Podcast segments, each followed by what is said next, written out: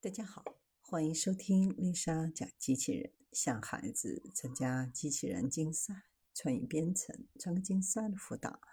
讲丽莎，今天给大家分享的是看不下去 AI 胡说八道，给他安了个护栏。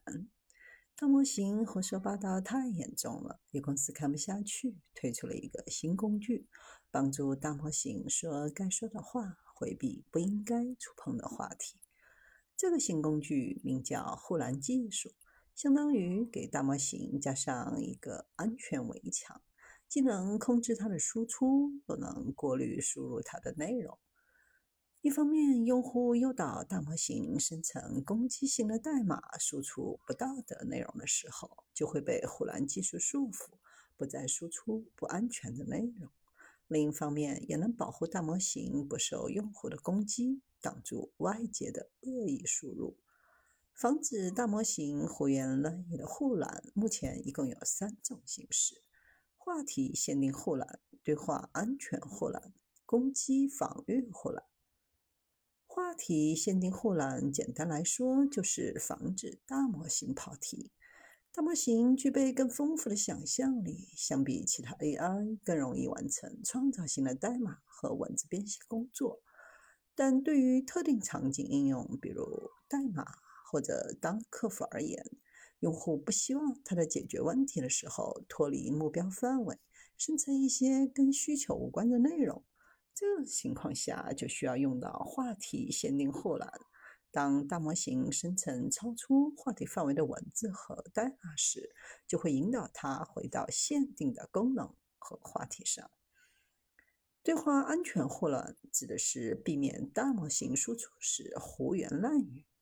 胡言乱语包括两个方面：一方面是大模型生成的答案中包括事实性错误，即听起来很有道理，但其实完全不对的东西；另一种是生成有偏见、恶意的输出，如在用户引导下说脏话，生成不道德的内容。攻击防御护栏即防止 AI 平台受到来自外界的恶意攻击。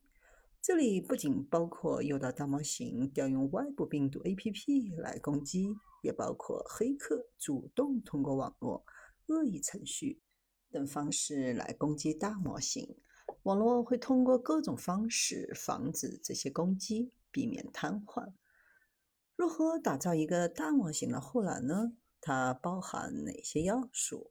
主要是三个方面，即格式规范、消息和交互流。格式规范即面对不同问题的问法时，规定大模型要输出的内容。比如，在问到什么什么文章是什么的时候，大模型必须给出特定类型的文章，而非别的东西。被问到谁发表了什么的时候，大模型必须给出人名，而非别的回答。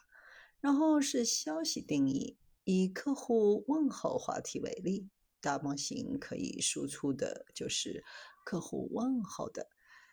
最后是交互流的定义，告诉大模型怎样才是问候用户最好的方式。一旦问候用户的机制被触发，大模型就会进入护栏，规规矩矩的问候用户。